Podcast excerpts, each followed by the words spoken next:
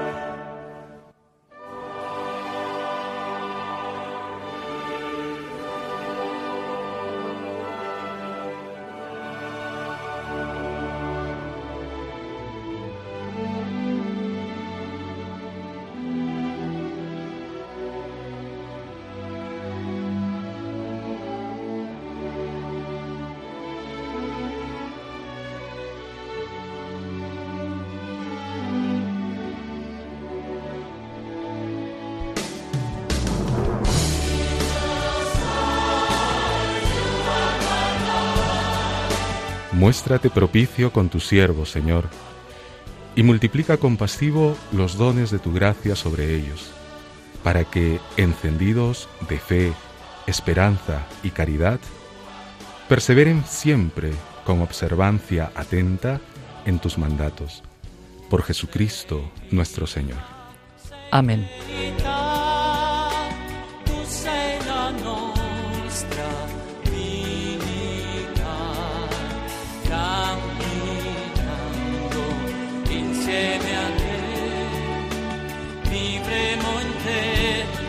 Buenas noches, de nuevo una semana más en la liturgia de la semana y tenemos hoy pues el gusto de tener una voz que para muchos de ustedes les resulta conocida, que es el padre Manuel Jesús Robles, que es también eh, presentador, colaborador de, de, de la liturgia de la semana y que está con nosotros precisamente hoy aquí en Madrid y en el estudio y pues me acompaña también hoy en, este, en, esta, en esta semana que comenzamos con la semana 16 mm, del tiempo ordinario y para los que sigan la liturgia de las horas, la cuarta semana del Salterio. Eh, bueno, este cuarto, digamos, el cuarto domingo de Pascua, eh, se nos presentaba Jesús como el buen pastor, con mayúsculas. Y hoy aparece el mismo tema, pero con minúsculas. Es decir, quiénes son buenos pastores del pueblo y quiénes son los malos, por decir. Aquellas personas que han sido puestas de un modo u otro al lado de los demás, social o eclesialmente, deben tener unas cualidades. Si no las cumplen, pueden pasar lo que constató Jesús y antes el profeta Jeremías en su tiempo, que leemos en este domingo en la primera lectura Jeremías, que por descuidar esas personas su deber, la gente anda un tanto desorientada como oveja sin pastor, como muchas veces constatamos en el mundo de hoy, no solo en los tiempos de Jesús. Bueno, así que como siempre comenzamos eh, con, bueno, con, el comentario eh, de la palabra de Dios.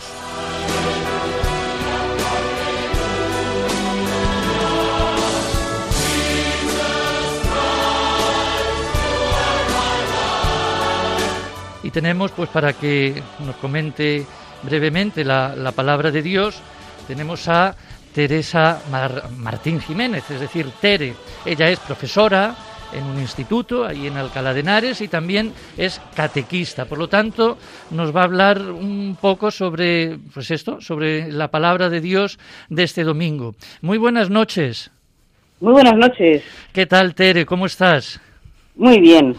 Bueno, pues, ¿qué, nos tienes que comentar al respecto a esta palabra de Dios que ya hemos perfilado alguna cosa, ¿no? Habla de, eh, del, buen, del buen pastor o de los buenos pastores, que tendríamos que ser en realidad un poco todos los que tenemos alguna responsabilidad. Pues yo creo que este, este domingo el Señor nos, nos llama a la calma, a la calma. Eh, en Jeremías ya nos está diciendo que sí, que existen malos pastores y que por culpa de los malos pastores, pero ya nos avisa que va a venir un buen pastor, un pastor justo, ¿no? Jesucristo. Entonces es una llamada total a la calma. Luego vemos también cómo eh, cuando habla, después del Salmo, que ahora lo veremos, ¿no?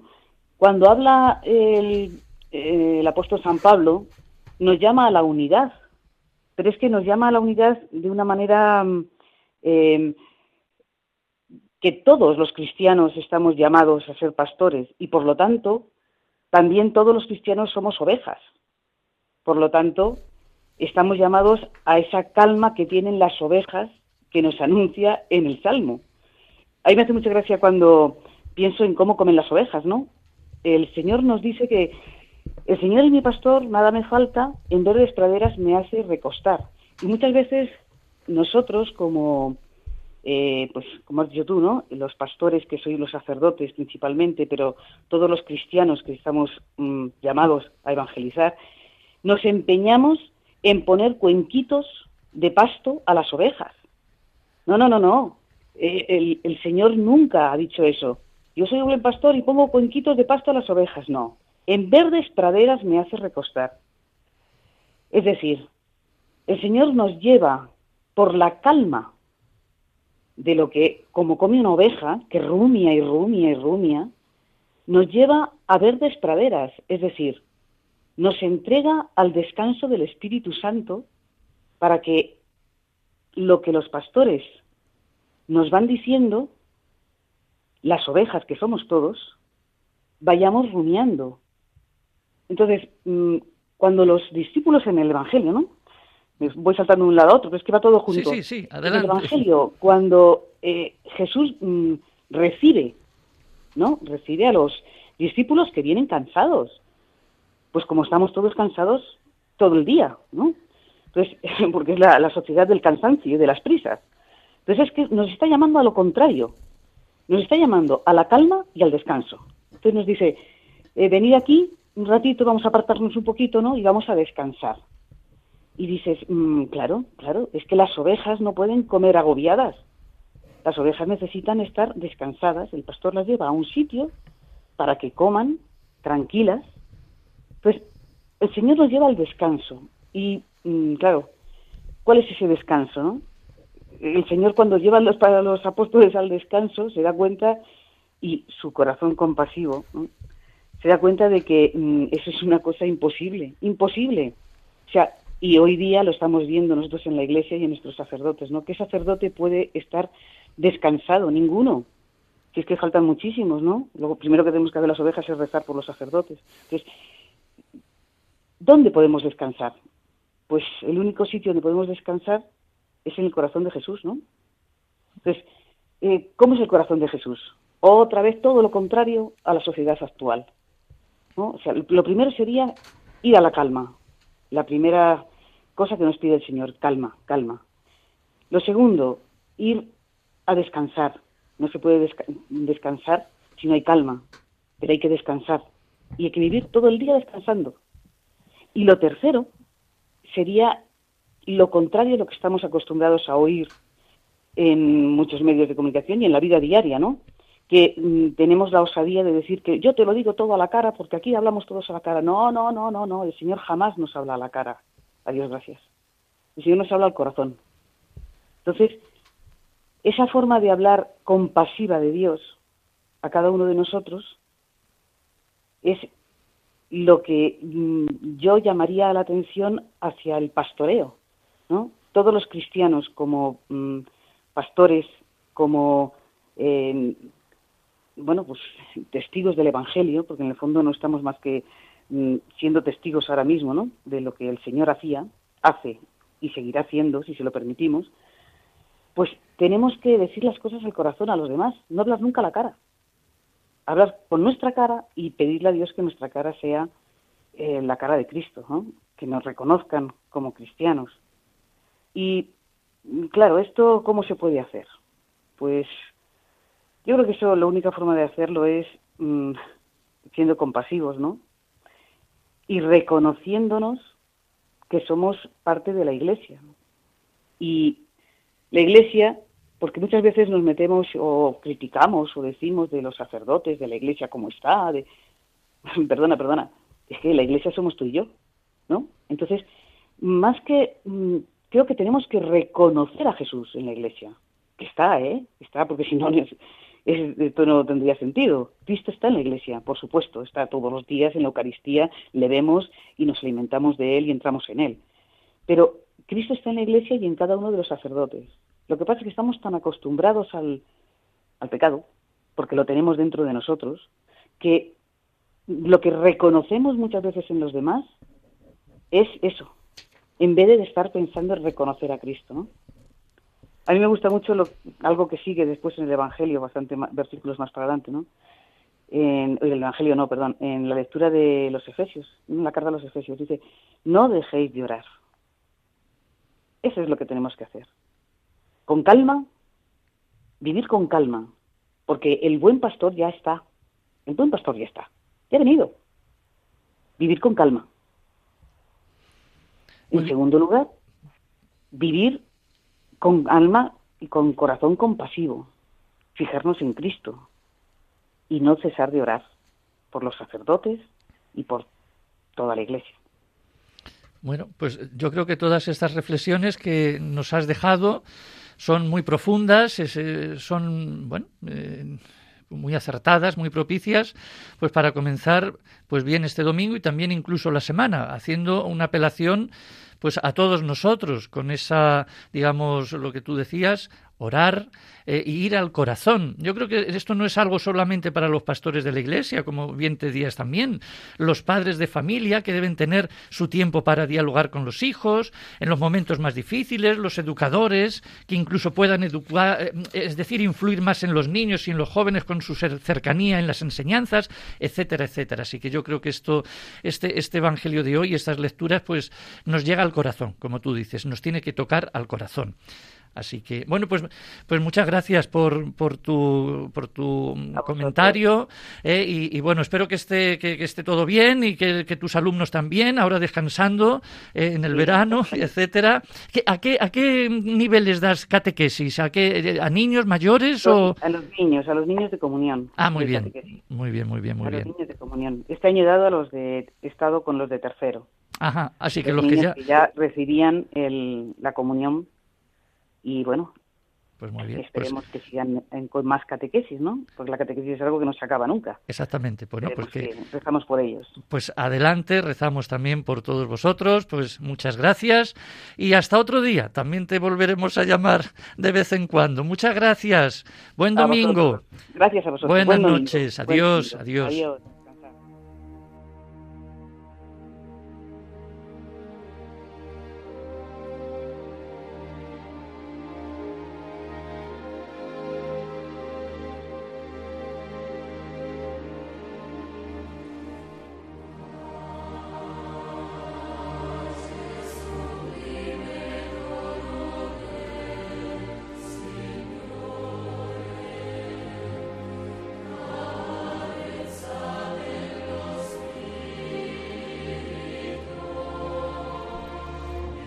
Durante la semana tenemos, bueno, pues diversas festividades en el Santoral, diversos santos.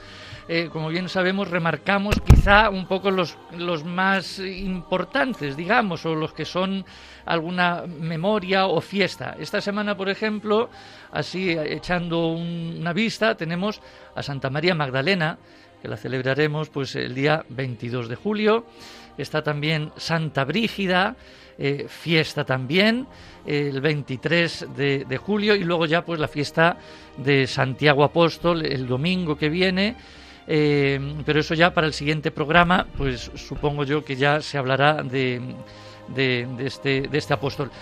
De, Padre Manuel, de, María Magdalena habría que reseñar alguna, brevemente, sí, alguna, alguna cosa de ella. Pues sí, Santa María Magdalena según lo que nos indica el elogio del libro de los mártires romanos, eh, liberada por el Señor de siete demonios, se convirtió en su discípula, siguiéndole hasta el Monte Calvario, y en la mañana de Pascua mereció ser la primera en ver al Salvador retornado de la muerte y llevar a los otros discípulos el anuncio de la resurrección. Bueno, pues eh, todo el mundo conocemos a quien más, quien menos, hemos escuchado a, Santa María Magdalena, es decir, un poquito de, su vida. Luego también hace unos años, porque yo recuerdo que era eh, memoria, pero hasta hace más bien poquito, en dos años o así, pues se le ha ascendido a la, categoría ya de, fiesta. Incluso el Papa Francisco la, ha dicho que es como, apóstol también, ¿no? apóstol de los apóstoles. Apóstol de los apóstoles. Y también con ese motivo pues se ha creado un prefacio que yo creo que también es muy sugerente y muy alusivo y para, pues para también eh, subrayar la figura de, esta santa. Sí, el prefacio de la misa del día 22 de la fiesta dice en, su, en el cuerpo del prefacio, dice, eh, por Cristo Señor nuestro, eh, el cual se apareció visiblemente en el huerto a María Magdalena, pues ella lo había amado en vida, lo había visto morir en la cruz, lo buscaba yacente en el sepulcro, y fue la primera en adorarlo, resucitado de entre los muertos. Y él la honró ante los apóstoles con el oficio del apostolado, para que la buena noticia de la vida nueva llegase hasta los confines del mundo. Bueno, pues todo, mm, digamos, eh, muy pascual, ¿no? Nos Así recuerda es.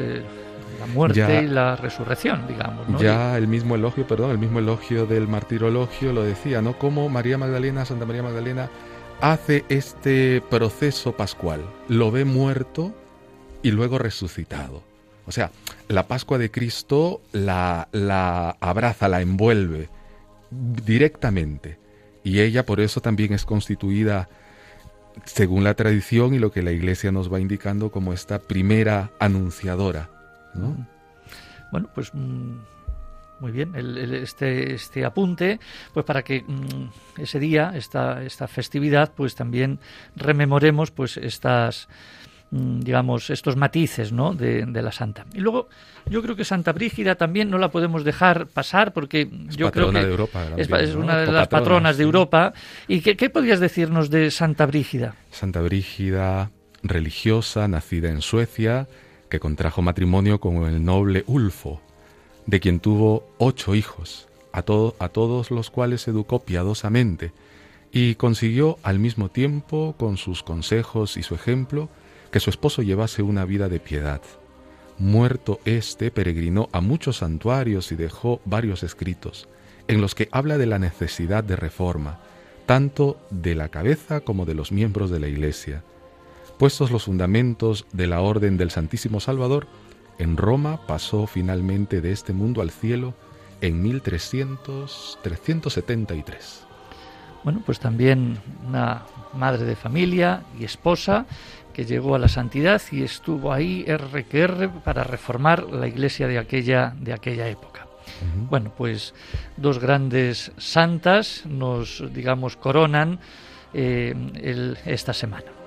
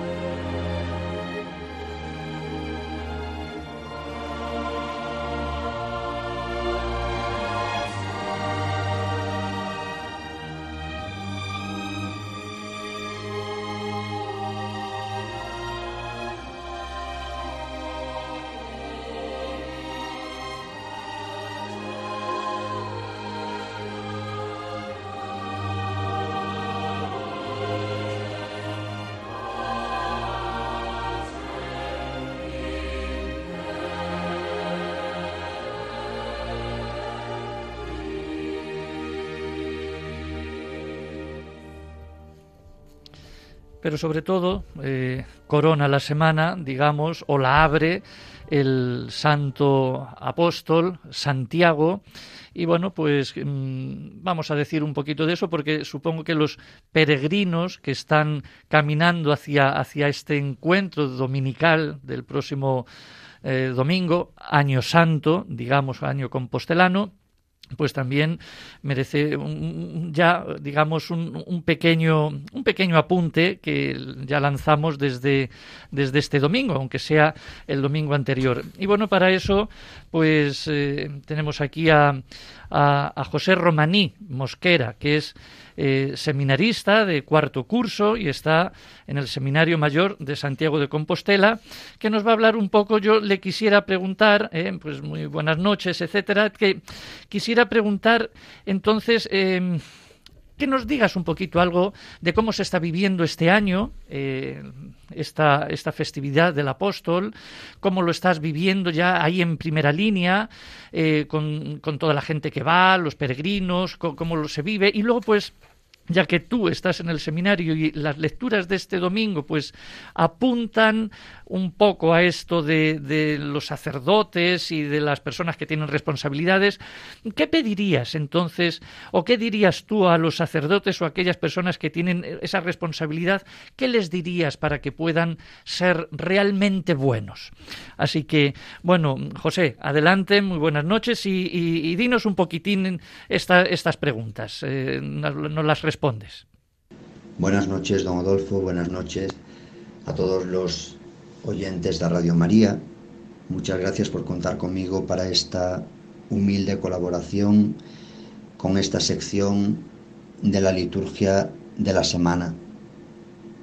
Sobre la primera pregunta del, año santo, compostelano, del año santo jacobeo, ano santo jacobeo en gallego, pues evidentemente decir que es un año atípico, diferente, para muestra, pues, la prolongación concedida por el Santo Padre, el Papa Francisco, de, un año más. Este año santo prolongado hasta el año 2022. Como ustedes sabrán, pues, ¿cuándo se produce el año santo? El año santo jacobeo, el año santo compostelano. Pues cuando la gran festividad de Santiago Apóstol, patrón de España, cae en un domingo. Cuando el 25 de julio cae en domingo, ese año es año santo.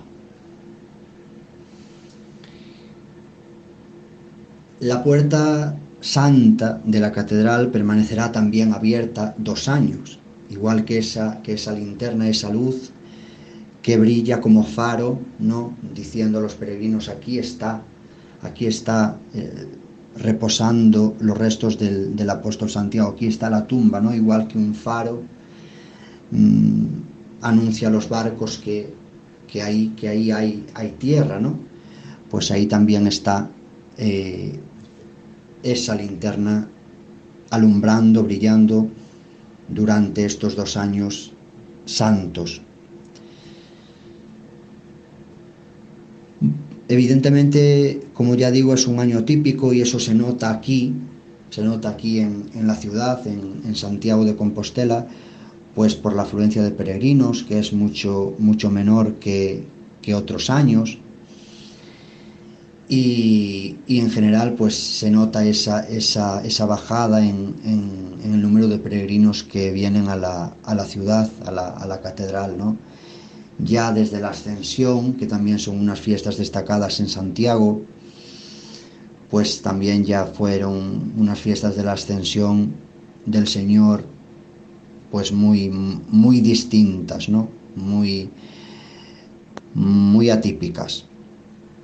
También destacar pues este año la, restauración del interior de la catedral, la, la Santa Misa del, del apóstol Santiago será ya en la catedral. Estos últimos años no, no, podía ser debido a las obras y este año pues, pues sí podrá ser, se podrá celebrar eh, esa Santa Misa en el interior de la Catedral de Santiago que, que brilla ¿no? más, más que nunca el pórtico de la gloria, el altar mayor pues está pues en todo su, en todo su esplendor.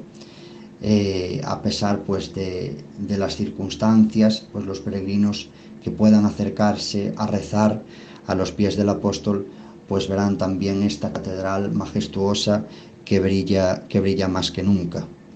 Y por tanto, pues que, este año santo brille también en nuestros corazones, ¿no?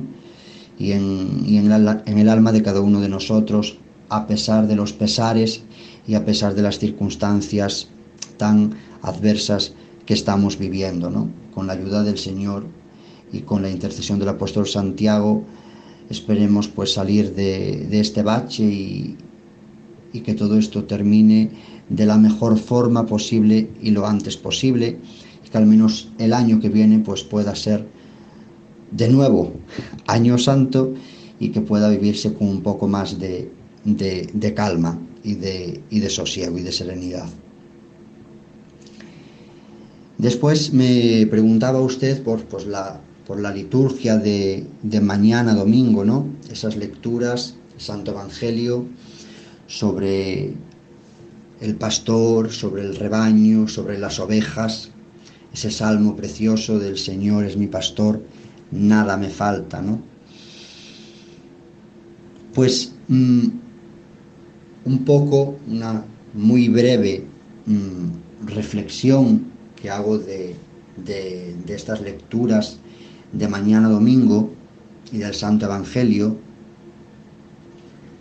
donde Jesucristo dice que hay muchas ovejas sin pastor, muchas ovejas descarriadas que necesitan pues un pastor bueno que las guíe, ¿no? Y por eso él muestra esa calma para poder para poder guiarlas. Y en la primera lectura pues se nos habla de esas ovejas también descarriadas y también del tipo de pastores, del tipo de, de ovejas, ¿no? Yo como, como, futuro sacerdote, si Dios quiere, que me estoy formando para, para ello, que el, año que viene, si Dios me lo permite, cursaré eh, quinto, el quinto curso de, estos estudios de teología y de mi formación aquí en el Seminario Mayor de Santiago de Compostela, ¿Qué podría yo decir de, estas, de estas lecturas y del Santo Evangelio? Pues yo sobre todo me quedaría con cómo deberíamos ser, como yo debería ser el día de mañana como sacerdote, como pastor del rebaño que necesita un pastor firme, ¿no? Pues obviamente el pastor debe ser pastor, a imagen de Jesucristo, buen pastor, que está con la oveja perdida, con la descarriada, ¿no? Y no debemos ser lobos con piel de cordero. No debemos ser lobos con piel de cordero.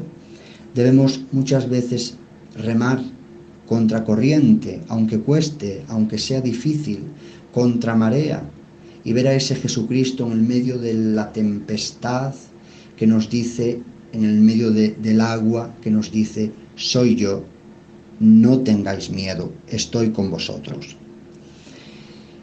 San Alfonso María de Ligorio dice que uno, esto se puede aplicar a todas las personas, pero especialmente a los sacerdotes, que no debemos estar centrados en uno mismo, confiar en uno mismo, poner todo nuestro empeño en nosotros mismos, sino que debemos confiar en el Señor. También lo repite en una homilía el Papa Francisco, ¿no? Que debemos confiar en el Señor. El que confía en uno mismo y no se deja guiar por el Señor, no confía en el Señor, sino que pone sus confianzas en su egoísmo, en su egocentrismo, en su en crecer, Mm, no llegará a buen puerto, no será buen pastor.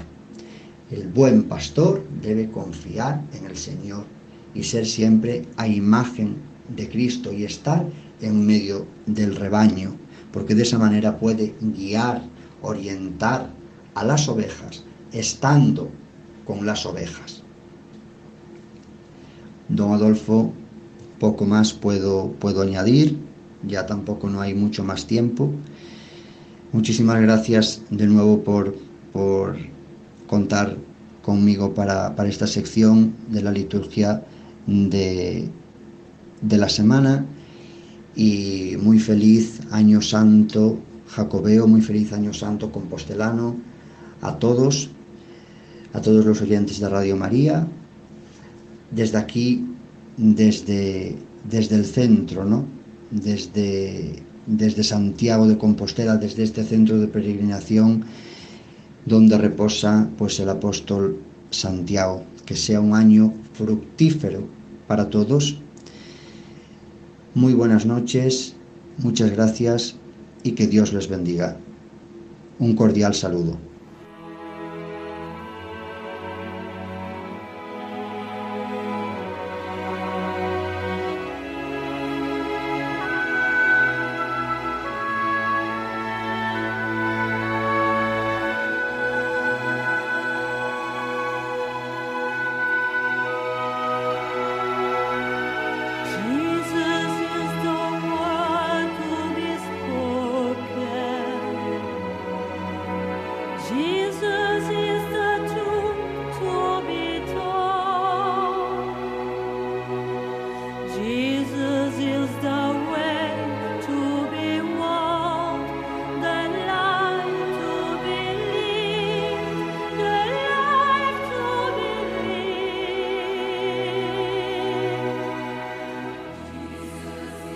Siguiendo el, digamos, eh, la Sacrosantum Concilium, que es lo que estamos un poco los presentadores así o los que dirigimos eh, la liturgia de la semana eh, este año, pues como bien saben, pues estamos repasando los números de la Constitución mm, sobre la Sagrada Litúrgica, de la Sagrada Liturgia, de la Sacrosantum Concilium, y estamos en el número 77, que nos quedamos ahí. Así que yo voy a hacer el 77 y el 78 esta semana porque nos hablan precisamente de la reforma del rito del matrimonio. Entonces, por decir, dice así el número 77, revísese y enriquezcase el rito de la celebración del matrimonio que se encuentra en el ritual romano de modo que se exprese la gracia del sacramento y se inculquen los deberes de los esposos con mayor claridad. Si en alguna parte están en uso otras laudables costumbres y ceremonias en la celebración del sacramento del matrimonio, el Santo Sínodo desea ardientemente que se conserven.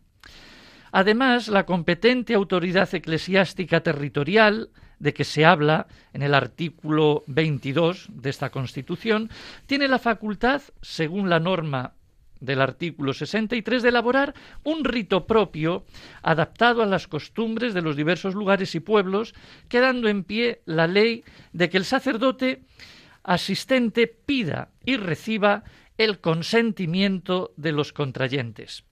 Hasta ahí el número 77 y que bien ha quedado pues eh, reformado el rito del matrimonio según lo que se hacía pues antes de la reforma del concilio. Y bueno se ha hecho pues lo que es el ritual del matrimonio un ritual que ha tenido ya varias ediciones. Estamos en la segunda edición. La última fue digamos hacia el año 91 92 aproximadamente y bueno pues eh, se, ha, se, digamos reconstruido rehecho eh, el texto que todos podemos eh, ver en, las, en, las, en, los matrimonios, ¿no? en las bodas, cuando asistimos. Ahora hablaremos un poquito también de, de eso, porque a raíz de esto, pues mm, han surgido algunas preguntas que aquí ahora un poquito comentaremos a raíz del, del matrimonio. Yo creo que está bien también hablar de este sacramento. Eh, y luego ya el número 78 dice, y así ya unimos los dos números, dice, celébrese habitualmente el matrimonio dentro de la misa, después de la lectura del Evangelio y de la homilía, antes de la oración de los fieles. Es decir, que propiamente dicho, el rito del matrimonio, el consentimiento, luego pues la entrega de los eh, es decir, los anillos, las alianzas, pues se hace precisamente después de la homilía. Bueno, dice la oración por la esposa, oportunamente revisada de modo que inculque la igualdad de ambos esposos en la obligación de mutua fidelidad, puede recitarse en lengua vernácula, es decir, dejando el latín, puede recitarse esa oración en, lengua, pues en este caso, en la nuestra. Y luego, si el sacramento del matrimonio se celebra sin misa, léanse al principio del rito, eso sí, la epístola, es decir, la lectura del apóstol, el evangelio de la misa por los esposos, e impártase siempre la bendición nupcial. Por lo tanto, son requisitos indispensables, esto del consentimiento, por una parte, y luego, pues, lo que es la bendición nupcial como digamos rúbrica ¿eh? de lo que es ese consentimiento, eh, pero e, eclesialmente. Bueno, pues bueno, a, raíz de todo esto entonces y de lo que presenta, digamos, el ritual. Yo creo que muy acertadamente el ritual en su inicio, en eso que llamamos los prenotanda, esa introducción general, pues habla de esa importancia y dignidad del matrimonio, es decir, del sacramento del matrimonio, pues aludiendo lógicamente lo que ya lo que todo el mundo sabemos. Es algo para toda la vida es una dignidad muy alta el consentimiento es irrevocable eh, libre eh, fiel indisoluble el matrimonio está digamos eh, ordenado hacia la procreación habla también de lo que es el misterio pascual muerte resurrección y luego, pues también se comenta y se, y se habla que, es el Espíritu Santo el que también, digamos, mm, une ¿eh? y fecunda y hace digno pues el sacramento del matrimonio y luego hay un segunda, una segunda parte que ya sí que habla de esa digamos preparación los oficios y ministerios quién es el que digamos los ministros en este caso del matrimonio esa preparación personal esa preparación también incluso celebrativa eh, que todos pues deberíamos también preparar esa celebración del matrimonio para robustecer la fe, que haya una catequesis adecuada que los, mm, digamos, eh, novios o esposos estén ya confirmados antes de esta eh, celebración del matrimonio y es una de las cosas que la confirmación no debemos dejar pasar. Eh, por lo que ya hemos comentado muchas veces, que es, decir, no digo que perfeccionar, digamos, el, bautizo, pero bautizo y confirmación es, es, es, uno. Por lo tanto, mm, aquellos que deben realizar cualquier otro sacramento, lógicamente, como el matrimonio, deben de estar confirmados, eso es algo que tenemos que, dejarlo todo, todo, claro. Y bueno, pues luego habla ya un poco de lo que es propiamente dicha la celebración del sacramento, del rito a emplear, eh, del color que, visten las vestiduras del, es decir, del sacerdote. Eh, bien, pues yo creo que es algo que. Y luego, pues las adaptaciones que se pueden hacer según las conferencias episcopales. Aquí en España tenemos el rito de las de las arras, que también se puede se puede hacer, cosa que tampoco que, no hay en otros en otros países, etcétera. Y luego ya pues viene en el ritual pues una serie ya de cómo se hace la, celebración y luego pues las lecturas, cantos, etcétera. Es decir, yo creo que el ritual eh, debemos usarlo. Yo no sé qué, te parece a ti. Eh, eh, yo, yo quisiera... Padre Manuel, yo, a ver, es que es, es algo un poco, eh, lo hemos dicho muy, muy, muy por encima, pero el concilio decía, de, revísese eh, y enriquezcase la celebración del matrimonio. Entonces yo creo que el ritual actual está, está, digamos, muy adecuado, muy apropiado. Yo quisiera destacar solamente dos elementos brevemente. Eh, el primero, la celebración de la misa junto al sacramento del matrimonio. Evidentemente, hay una catequesis preparatoria al, sacramento del matrimonio, pero contamos, contamos que son dos creyentes que participan de la Eucaristía dominicalmente los que se acercan a recibir un nuevo sacramento. Y por tanto, tendrían, tendrían que estar habituados a participar ya de la Eucaristía y luego unir a la Eucaristía el matrimonio. ¿no? Porque luego, ¿qué es lo que sucede? ¿Qué es lo que vemos? ¿No? Que, ay, que por qué tenemos que decir la misa, que por qué tan largo, que por qué tan esto. O como nos decía, me decía, me comentaba el otro día don Jaume González, ¿no? Eh, fueron unos novios y, y, sí, está bien el matrimonio, pero con un poquito de misa, con un poquito de misa, ¿no? entonces, entonces este tema de que un poquito de misa, no, estamos hablando de dos creyentes que se acercan, participan de su fe. Y el otro punto es la bendición nupcial. Todos los sacramentos, lo hemos comentado, todos los sacramentos infunden la gracia del Espíritu Santo. ¿no? La, esa, esa palabra técnica epíclesis. Se invoca el Espíritu Santo en todos los sacramentos o sobre la materia o sobre las personas. En este caso es sobre las personas, para que estos dos esposos, por la, por la acción del Espíritu Santo, sean reflejo de Cristo que ama a la iglesia y se entrega por ella, y que la iglesia guarda esa fidelidad a Cristo. Esos son los esposos, pero para esto hay que pedir la gracia del Espíritu Santo porque si no, esto solamente queda en amor carnal, en amor de aquí de la tierra. Y este el matrimonio ha sido elevado por Cristo a la dignidad de, el amor, perdón, ha sido elevado por Cristo a la dignidad de sacramento.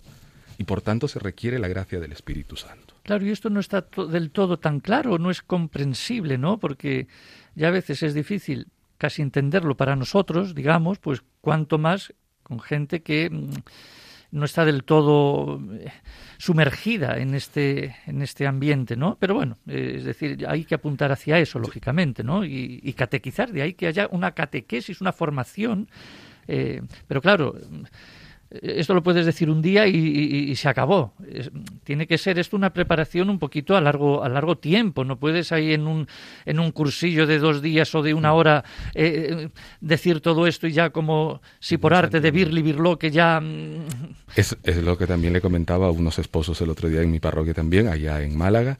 Y decía, mirad, nosotros para ser sacerdotes, ocho años, diez años estudiando y constantemente cursos y actualizaciones y retiros y cosas, y vosotros que también tenéis una vocación para toda la vida, tenéis unas charlitas de un mes. Eso hay que tomarlo, hay que, hay que llevarlo con cuidado, ¿verdad? Bien, pues eh, yo creo que, que, está claro. Así que, bueno, pues tenemos estos dos números que son pues eh, hay que hay, son muy profundos y que el concilio pues intentó pues eh, hacer esa, esa reforma que pidió el concilio y se, se hizo pues este ritual que tenemos que tener todos eh, en muy, en muy a la mano.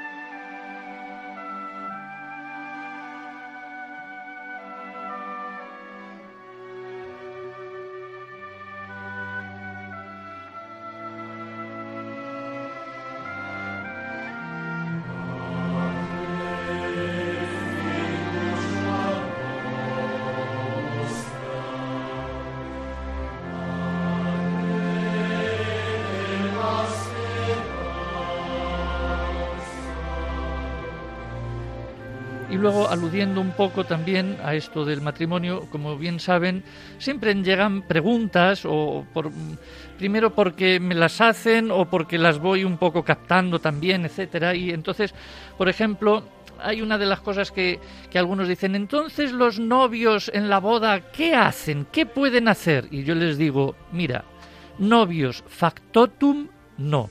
¿Qué es factotum? Pues que lo hacen todo. Es decir, yo he visto, por ejemplo, como en algunas bodas los novios leían las lecturas, dirigían unas palabras en la homilía, subían al altar para colocarse cada uno al lado del sacerdote durante la plegaria eucarística. Incluso uno, el novio, levantaba la patena y la novia el cáliz. Eh, repartían la comunión a los familiares y al final eh, agradecían la asistencia de sus amigos.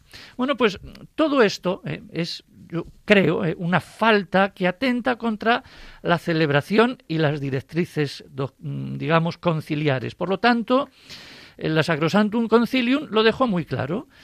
En las, en las celebraciones litúrgicas, cada cual, ministro o fiel, al desempeñar su oficio, debe hacer todo y solo aquello que le corresponde según la naturaleza de la acción y de las normas litúrgicas. Así que ese día a los novios pues se les prepara la celebración, se les lee para que escuchen la palabra y lógicamente no se convierten en, falsos concelebrantes, ¿eh? digamos, ¿no? Entonces, bueno, mm, que los sacerdotes también tengan cuidado y que los novios tampoco entren ¿eh? como si fuesen ahí a hacerlo todo. Eso yo creo que quedó, ha quedado eh, aclarado. Luego, ha llegado pues también otra cosa, otra pregunta, incluso yo lo digo muchas veces, ¿dónde espera el novio a la novia? Una pregunta fácil, ¿no? Digamos, y aparentemente entonces, pues parece ser que hay una moda eh, de que el novio, junto a la madrina, espera a la novia a los pies del altar. Bueno, hasta ahí, bueno, pues todo, como lo ve todo el mundo, pues, eso, pues no. Es decir, esta práctica eh, proviene del ceremonial de las bodas reales, que siguen el protocolo anglosajón y protestante. Pero como la televisión fomenta el que los novios imiten lo que ven, pues creen que es lo que hay que hacer. Sin embargo, el ritual este del matrimonio propone dos formas de entrada en la iglesia. La primera, el sacerdote revestido con sus ornamentos se dirige a la puerta de la iglesia. Allí recibe a los novios y los saluda. Luego se hace la procesión hacia el altar, donde el sacerdote encabeza la procesión, si hay ayudantes, pues van con él, y después siguen los novios, a los que pueden acompañar honoríficamente los padres y los dos testigos. Esta la primera, el primer modo. Y hay un segundo modo o modelo que el sacerdote, pues revestido y ya preparado, se dirige al lugar mm, conveniente de los novios donde se sitúan y cuando los novios han llegado al lugar, el sacerdote los recibe y los saluda. Por lo tanto, eso de esperar al novio con la madrina junto al altar, eso viene de los protestantes, del ritual anglosajón, pero el de las bodas reales, cosa que nosotros ni somos normalmente ni príncipes, ni reyes, ni aspiramos a serlo. Pero, en fin. Entonces, mm, pues vamos a ver si también nos orientamos un poquito ahí. Tampoco es que sea una cosa del otro mundo, ¿eh? pero, pero bueno, para que maticemos un poquito y, que todo lo que vemos ¿eh? por la televisión tiene una historia y un sentido que quizá no es de nuestra, digamos, tradición. Y bueno, yo creo que estas dos preguntas pues pueden ser adecuadas. Yo no sé si hay alguna cosa que tú hayas visto así que salga un poco de bueno, vemos tantas cosas, pero siempre creemos que eh, los contrayentes eh, van con la mejor intención, sino que como esto que usted menciona, que la televisión nos vende televisión la televisión nos vende televisión, no nos vende liturgia, no nos, no nos da eh, eh, catolicidad, no nos da. Entonces, cuando, si venimos a buscar la bendición de Dios a la iglesia para la vida matrimonial, etcétera, pues habrá que consultar con quienes eh, llevamos un poquito más de, de recorrido dentro de la iglesia para poderles ayudar y orientar, ¿no? Para evitar estas estas bodas de, ensueño, ¿no? De estas de principescas, principescas, ¿no? Eso es. luego, luego está surgiendo también otra que, cada vez va, va, va siendo mucha pues, creatividad, ¿verdad? Sí, pero que, cada vez va siendo pues más casi frecuente es hacer esas ofertas litúrgicas, como yo les llamo, el, el dos por uno. ¿Qué quiere decir el dos por uno? Bueno, pues vamos a casarnos, pero como mi hijo no está bautizado, pues lo vamos a bautizar también en la misma celebración de nuestra boda. Y entonces, pues, pues, pues también es, es, frecuente y a mí se me ha dado también pues ese, ese caso. Entonces, pues el dos por uno, matamos pues dos pájaros pues, pues de un tiro, boda y bautizo. Entonces, eh, ¿Qué pasaría en este caso? Es decir, ¿cómo se estructura la celebración? ¿Se hace primero la boda y luego se hace el, bautismo? ¿O primero se hace el bautismo del niño y luego la boda de los padres? Eh, ¿Se hace el bautismo después de las arras para luego continuar con la bendición nupcial? ¿Cómo va esto? Bueno, pues el ritual del matrimonio, en principio, no contempla que dentro de esta celebración haya un bautismo. Eso para empezar. Es decir, que no existe un formulario ritual que armonice estos dos sacramentos. Se trata de dos celebraciones distintas. Entonces, en todo caso, en primer lugar, habría que celebrar antes de nada el matrimonio entero ¿eh? de los padres y luego proseguir con el bautismo. Por tanto, se hace toda la boda y al final firman las actas y una vez firmadas se pasa a celebrar el bautismo. Es lógico que los padres regulen su condición de casados para luego bautizar eh, al hijo, no que eh, después de las lecturas, después de los anillos, bautizan al niño y luego continúan la... No, no, primero se regulariza, se hace todo el formulario de la boda y luego pues se hace lo que es el bautismo del niño. Así que, bueno, son cosas que no se contemplan en el ritual, es una adaptación así un poco ahí para salir del paso ¿eh? de estas, digamos, dos por uno, ofertas litúrgicas.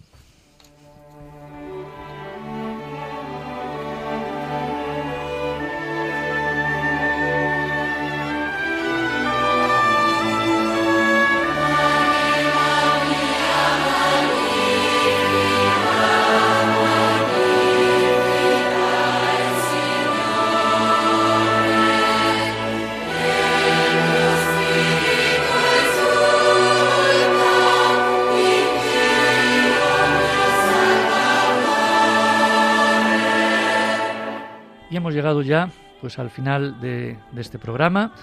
Eh, se nos pasa siempre rápido, gracias a los que han intervenido eh, en, este, en este programa, a Tere Martín, de Alcalá de Henares, que es catequista y profesora, y que nos ha hablado pues de, de la palabra de Dios y nos ha animado pues a, a, coger con energía la semana y este domingo y luego pues también eh, a José Romaní, el seminarista de Santiago de Compostela, que nos ha dado unas claves también desde Santiago, ya preparando pues la fiesta del próximo domingo. Y como no, pues eh, dar las gracias, le escucharemos la semana que viene en, su programa de la liturgia de la semana, al padre eh, Manuel Robles, por lo tanto, agradecido que estés por Madrid.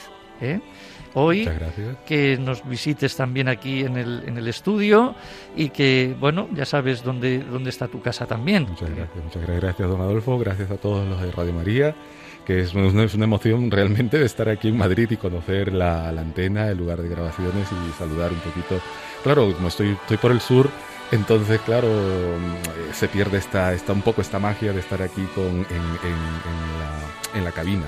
Pero nada, muy contento y gracias a todos los que escuchan el programa porque tenemos una, una gran audiencia, mucha gente en los diversos lugares de España, en Canarias, en Baleares. Eh, realmente la sintonía de Radio María, la radio de la Virgen es, es amplia y nos escuchan también fuera de, de, de España, en muchos lugares. Y eso sí, lo tengo por cierto porque desde el Perú siempre mando saludos para allá y nos escuchan, no solamente a mí, nos escuchan a todos. Pues Así nada, que nada. nada, también bendiciones para todos, para todos ustedes. Feliz semana, sigamos con el feliz verano, cuídense y hasta la próxima semana. Buenas noches.